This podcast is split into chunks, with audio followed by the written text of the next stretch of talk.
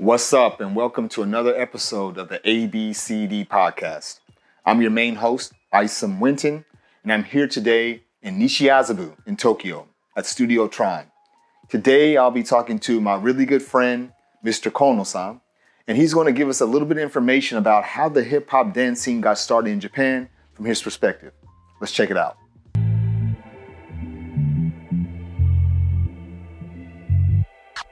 I'm here with my good friend, Mr. Kono, and before we begin, Kono-san, please tell the people a little bit about yourself. いや、えースタジオトロンの代表の河野です、えー今アイソムとはダンスで知り合って今こうやって一緒に今日インタビューさせてもらうんだけどまあヒップホップシーンはともかく昔の、えー、竹の子族からまあ始まってディスコシーン、まあ、渋谷シーン新宿シーンと、えー僕が見てきた、えーリアルな部分をまあちょっとでも今日少し話せればと思ってるので、はい。よろしく。よろしくお願いします。はい。じゃあそれで、The beginning of the hip hop scene、竹の子族竹の子族ね。はどうどういうことですか？えーっとまあ場所としてはまず原宿から始まっていて原宿のまあ歩行者天国っていう、まあ、代々木公園の横のねはい。一角のところをまあ竹の子族っていう、まあ、洋服屋さんが、えー竹下通りにあって、はい。でそこの竹の子族っていう洋服を、えー着てあの歩行者天国で踊り始めた人たちが、はい。まあルーツの、さえー最初はい始まりなんだけども、はい。そう竹子竹の子族はお店の名前です。お店の名前もともとはね、で、その店の中でいろんなファッションがありましたがとか、それが、まあ、こだわりがありましたとか。そうだけど、はいまあ竹の子族っていうまあ服もなんていうのかなまあ今で言うとあんまりちょっとかっこよくなくてちょっとダサいかもしれないけどもあの当時はなんていうのこう色使いが派手だったりとか、はいあんまりない斬新な服だったからまあ多分若い子たちが、あちょっとなんか珍しいと思ってきてはい。でそれで自分たちでなんか好きな今でいうまあだからパラパラの始まりだよね。はい。うんここういう。そう手振りのまあこういうさはい。こういうのを今やってるけど、はいあれのまあ最初のああいう竹の子族っていうのが最初手振りで始まってるから、はい。まあパラパラの走りで言うとまあ竹の子族が多分元祖なんじゃないのおそらく。はい。でそれをまあその代々木公園の横のストリートで始めたのが始まりはい。っていうのがまはいあ竹の子族で始まって、はいでその横のところに一角に今度ロカビリーの今度これリーゼントのお兄ちゃんたちが集まって、まだまだそういるんですよね。そうそう、はいでこう革ジャンと革パン履いてはい。でみんなこういうツイスト踊って。よくまだよくいるんですよそうね。そうそう、でそういうツイストのまた軍団が出てきて。っていうまあその二大巨頭でまあ代々木のあの歩行者天国でみんなが踊り始めてたのが、はい。だんだんみんな噂が広まって、まあ、少しずつこうグループが増えていってはい。でドワーッともう爆発的なもう尋常じゃない量の 尋常じゃない。尋常じゃないっていうは。もうすごいもう目に目に目にたくさんいっ。ぱいの人がもうすごい凄まじい人はい。のもう群れになっちゃって、でじゃあ今まあどどういうどういうで比較しますか？なんか例えばえっとまあ。えー普通にあの花火大会みたいなぐらいの人たちがどね。はいはいはい。どれぐらいあのまあえー、わかんないけどあの東京ドーム見にみんな行くとかなんかベースボールゲーム見に行くとかそれぐらいの人数とか。えーと原宿の場所が分かっててイメージできる人であればちょっと分かると思うんだけれども、はい。えーと原宿のあの、えー立教はいあるよね。その真ん中のサッカーですね。はい。あそこの場所のところからがまあ一応歩行者天国の始まりになってるんだけど、はい。あそこからずーっと下に下がっていく道ずーっと長い一本道なんだけども、200メートルぐらいいやもうちょっとあるかな。ももっとっとあるかな。でそこの道がもう一番下まではいかないけれども、はい。もう本当にもう本当に200メートルはい。本当300メートル近くにわたって、はい。人がもう全部埋め尽くされてる状態。あそこの道すべてが。はい。で道すべてとあと左右のところにみんなまあ植え込みっていうか緑がみんなこうね、はい。あると思うんだけども、い。そっち側にも人がだからギャラリーがもうブワーって溢れてて、はい。で真ん中はみんなだからそのローラーと竹の子族の人たちがもう全員がもう埋め尽くして踊ってるじゃん。はいで周りにみんなマスコミがいたり一般の人たちとか見物客がもうバーッと見てるよ。いいですね。それは見たことはないですね。最近の原宿とか。そうだよねはい。そうだからでその後にまあちょっと話飛んじゃうけれども、はいその後に今度イカ天ブームって今度バンドマンが埋め尽くす時期が来るんだけど、はいその時は僕はもう全然あんまりバンドよくわからないからねはい。あれだけども、まあ、バンドのブームだからいろんなその、はい日本の若い子たちのカルチャーシーンをいっぱい生んできてる場所だよね、はい。あのそこの場所っていうのは。はい。なるほどですね。だからみんな、まあ踊ってるんでしょうね、そちらで。でも、うん音楽は何ですか？あ、えーみんな一緒？いやはい。あの一緒なもちろん音楽も使ってるけれども、はいあの当時で言うと竹の子族だとアラベスクとかがまあ一番全盛アラでベスク。アラベスクだったりとか、ドナサマーだったりとか、はい。ああいうドン・キホーテわかります。わかります。はい。けどそういうはい本当だからディスコだからなアメリカっていうよりも北欧のアバドアバだったりとか、はい。はい。ノーランズだったりとかっていう北欧の人たちの音楽が割とディスコソングとして流行ってたよねあの時はね。じゃあみんなハッピーで踊りましそうたね。まあハッピーハッピーも。そう、cool。そう。でだからその竹の子族で踊ってた音楽をそのまんま新宿とかのディスコでかかってたわけよ。その当時ね。東和会館っていうはい。もう1階から7階まで全部ディスコのビルがすあっごいですね。てまあその他にもまあえーゼノンがあったりとかニューヨークニューヨークとかもっと大箱があってまあ椿ハウスとかカンタベリーハウスとかまあいろいろ他にもいっぱいあるんだけど、これ全部新宿ですか？全部新宿だけど、えーっとそういう椿ハウスとかカンタベリーとかはちょっと大人な感じなんだけれども、はい。東和会館はこうガキンチョたちねもう今じゃちょっと考えられないけども本当にみんな中学生とか高校生だらけ、本当ですうん、かもうなんか中心はもう1 5 6から1 6 7が中心だからお客さんは全部。お客様っていうお客様はそう。16歳でだからみんな普通に飲んでるとか？もうみんな飲んでる、はい。まあ、あの当時はみんなもう一番入ってたのコークハイだからなるほど。もうみんなコークハイかブルーハワイ めっちゃ若いですね。うん若いでしょ。若いですね。で俺もだからそこでちょっとだけだけど働いてた時があったから、はもう最初新入りで入った時はもう毎日コークハイももうバカみたいにコークハイばっかり作って。すごいですね。スタッフはね最初はね。わお、その日本みんな知れないですよね。なんか、そうもう本当に自由ですよね。うん自由だったね、うんだからお客さんは今でこそね今言ったように考えられないけど本当にもう10代の子たちがほとんど全部埋め尽くしてて、はい中もうおしくらまんじゅう状態でも動けないぐらいもうお客さんパンパンだからすごいですで前もねプライベートでちょっと話したけど、ね。はい。従業員が偉いからはい。もうみんなもうどかしとく時にみんなこうバーンってこ そううお客さんこう手ってどけバーンってどけってどかしてこう見厨房に帰ってくっていうねこう見たかったそれは とりあえずここで持ってらんないもうお客さんいるからはい。でみんなここで持っててはい。だはけどもうどかないから「オラ!」っつってどかしてい。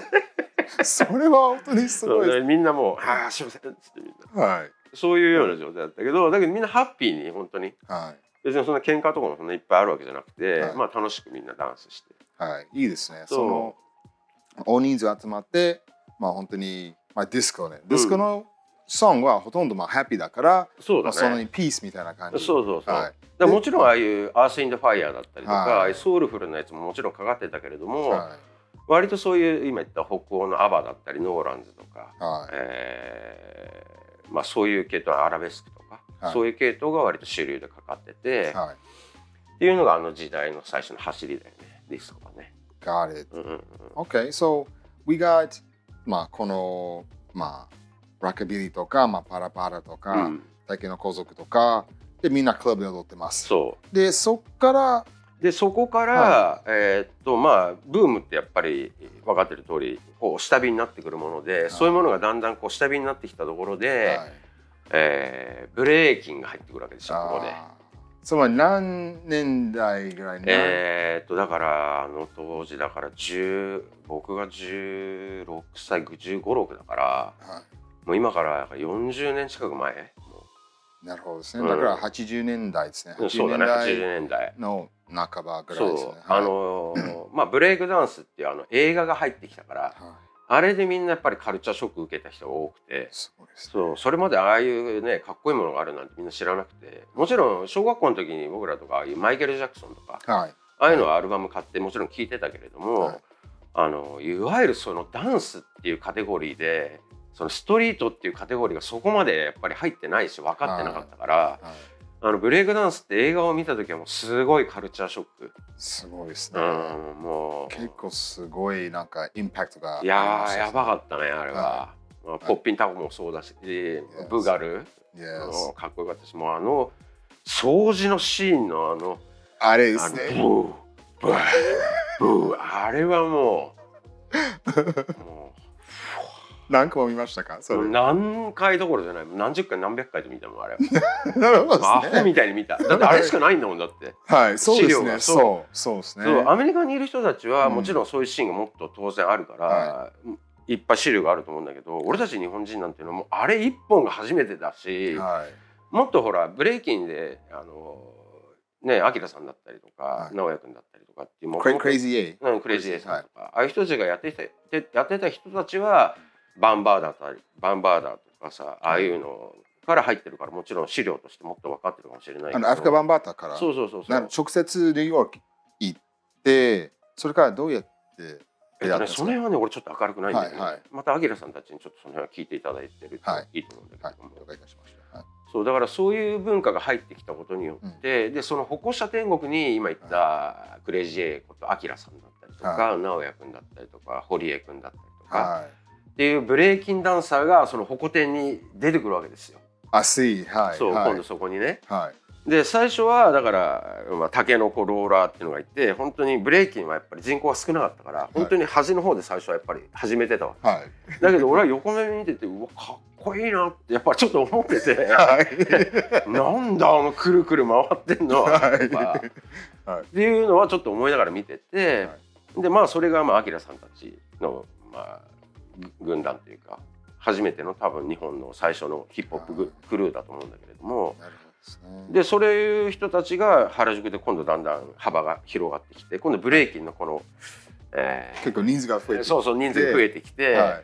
あの段ボール箱にさ、はい。あのこう広げてみんなペイントして、はい。それで下に引いてあの頃みんな踊ってたじゃない。はい。そういうののものがどんどんどんどんこう増えてくるわけそのストリートの場所にでタケノコとかローラーがだんだん減っていくわけそれ人数が。でブレーキンがこうだんだんだんだんこう増えてくるわけ。っ はい。ていうふうにまず多分そこが第一次にヒップホップのまず第一次だと思う日本の、はい本当の始まりだと思うんだよねそこがね、すごいですね。で日本でもまあ風見慎吾さんとかそういうアーティストの人が、はえーブレイキンのそういうダンスを取り入れた曲を出して一あ般の人そうですね。そうそう.そう涙の低下チャンスとかああいう曲で、えー一般の人たちもそういうあこういうのがあるんだっていうのが多分もっと浸透したと思うのねあれで。ね。そこからもうちょっとメジャーになってそうそうメジャーになってきて、はい。そうそう、はいただやっぱりそこで完全にメジャーになりきれなくてまだやっぱり日本は、はい。まだアイドルだったりとかジャニーズじゃないけれども、はい。そういう人たちの方がやっぱりまだまだメインな。でしばらくだからなんていうのかな日本の多分ダンスシーンっていうのはそこで一回ちょっと下火になってなくなってるわけじゃないんだけれども、はい。ちょっとアンダーグラウンドにそうそうそういわゆる。るディスコシーンは育ってるわけよ。はい。その後に、えー渋谷に、まあ、ビッグアップルだったりとかラスカラだったりとかっていう、まあ、いろんなそういうディスコもできてで今度ニューウェーブっていうのが出てくるから、はい。ニューウェーブっていうのは、ニューウェーブっていうのはなんていうのかな。デュラン・デュランだったりとかさ、はいああいう系統の音楽だったりとかそのファッション。はい。そういうのにマリンルックっていうのが流行ってて今度は。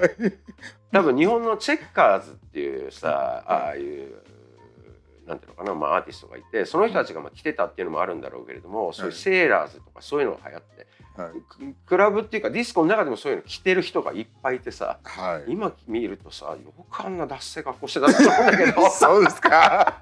みんなめっちゃ調子いけどあの頃はやっぱりほらまだ日本もそういういろんな意味でまだ発展途上だから、ねファッションとかもみんな探り探りだからさはい。とりあえず外国から入ってきたりとか雑誌に載ってるものをただただみんな真似てるだけだからさはい。もうかっこいいかどうかも分からず着てるから 今見ると「わダッセーなこれ」って 超みたいでしょ、その当時の。そうはい。だけどまあそれもまあそういうのがあってまあ育ってきていろいろ日本のファッションシーンも多分育ってきたと思うんだけど、はい。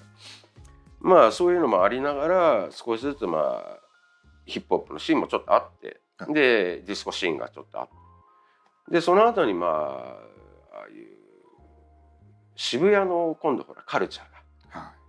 アメカジだったりとかアメカジ。アメリカンカジュアルアメジアメリカンカジュアルっていう。をカジュアルを訳してアメカジはい。アメリカ人。そうは要するにバットマンだったりとか、はフィリックスだったりとかい。Yes あのディズニーキャラクターだったりとか向こうのアメコミのキャラクタはい。ーを入れた服が流行ってきたわけよこの渋谷の中で。はい。でそれを着てアメリカのそういうなんていうの革ジャンだったはい。スパッツだったりスパッツ。501のリーバイスだったりとか、ああいうのを履いて古着とそういうアメカジをこうミックスしたようなやつらがちょっと出てきて。はい。でこれ80年代の後半。そうだね。からまあ、はい。そうだね。80年代の後半だね、はい。はい。そう。はい。でそこにこう渋谷にだんだんそういうやつらが集まってきてさ。ほんでこうセンター街にそういうやつらがたまり始めて。はい集まってて、で、まだブレイキングとかヒップホップはもうちょっとなんかアンダーグラウンドっていうかなんか。そうまだそこではねだから多分ままだアンダーグラウンドな感じで、まだそこまで流行ってないんだよね、はい。で渋谷がそういうシーンでいろんな風な形で流行ってる中で ZOO の番組が始まるわけよ。はい。でそこでバブル期に入ってるからそこで日本は。そう、はい。そこでまあ最初はダダ LMD っていうさ。誰 LMD、はい。そうそう。Yes 番組で始まってでそこからまあだんだん ZOO っていう形になって、まあ、違う番組に変化していくんだけどもこれがもう本当日本のヒップホップシーンを変えた一番の要因だよねやっぱりねなる。ほどですね。多分これがなかったらないわけじゃないけれども多分もっと遅れてたと思う日本のヒップホップシーンが。はい。その ZOO とか、まあ、ダダ、えー LMD の、えっと役割、なんか、その ZOO がその番組を作った、それがダラ LMD がなんか番組作っていて、で、どんどんどんどんなんか、 ZOO のメンバーが入ってきた。そうまあそういうことだよね。はいだからもともとだから遊び人の人たちも入ってたわけよ。はい別にダンサーばっかりじゃなくて水商売の人だったりとか、はい。ちょっと夜のお姉ちゃんだったりみたいな人だったりとか、もちろんそういうダンスしてる町のアキラさんたちみたいな人たちもいるけれどもそういういろんな人たちがミックスで、はい。まあ、メンバーみたいなのが多分始まってるわけだ夜の遊び人軍団みたいな感じで始まってるわけよ。はい。いいですね。で司会はあの村上理香子さんって理香子さんリカコ、リカコさん。あのもともとまあモデル日本でもやっていて、はい今もタレント活動続けてる人なんだけれども、はい。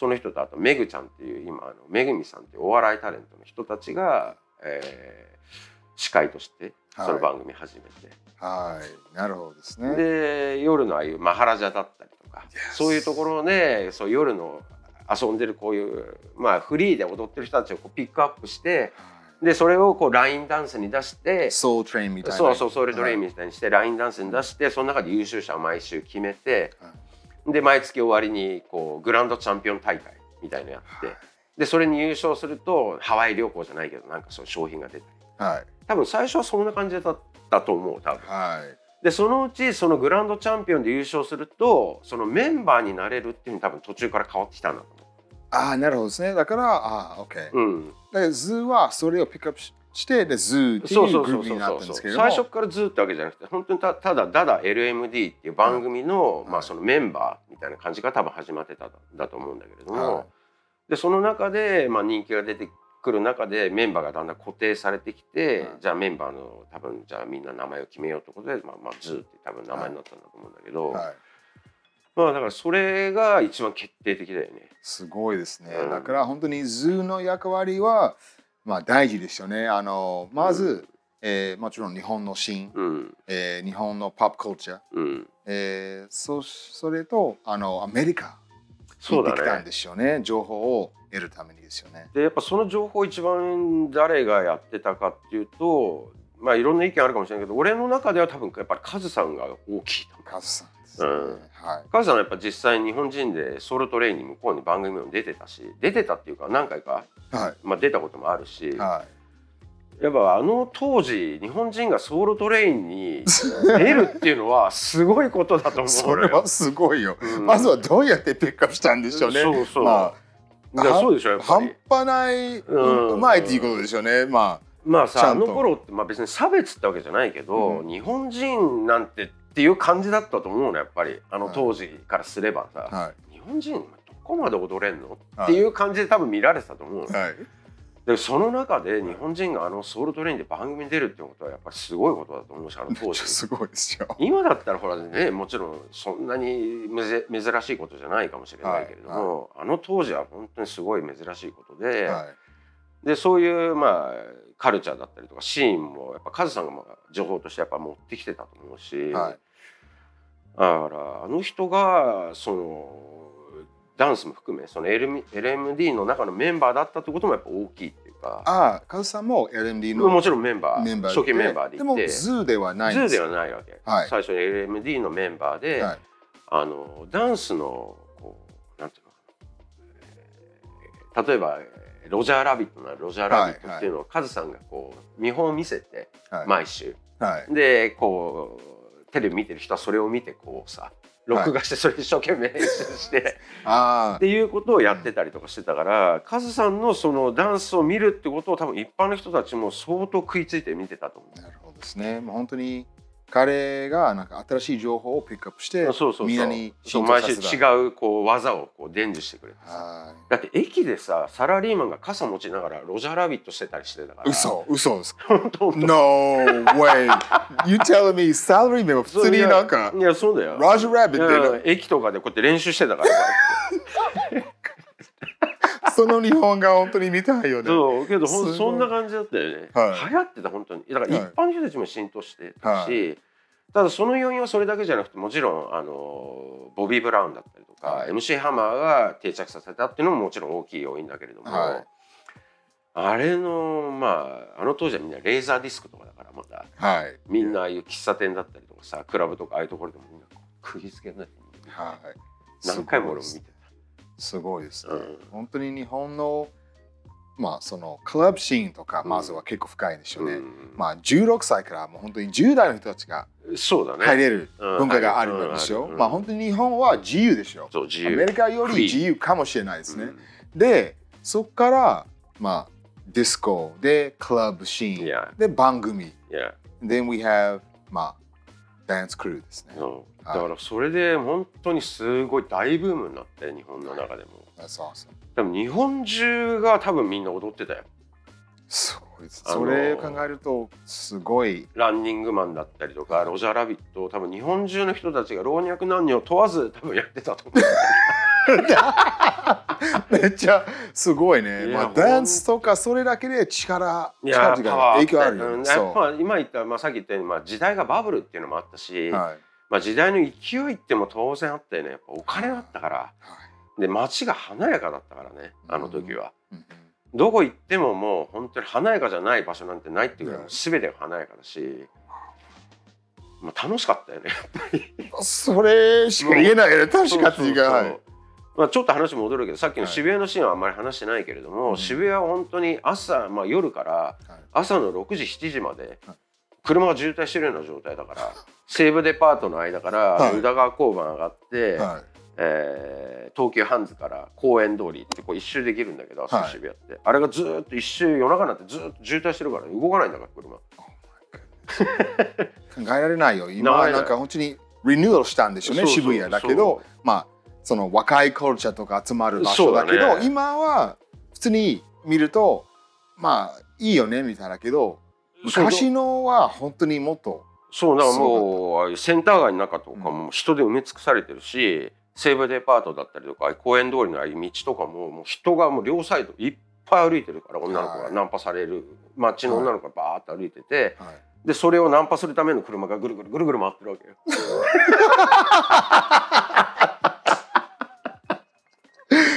ですね、本当に。だからずーっと本当に24時間まで言わないけれども、はい。本当にそういう状態でお祭り騒ぎで毎日が、はい。これがエブリデイだからはい。別に週末だけじゃないから。もう月火水木金の日もずーっとその状態で。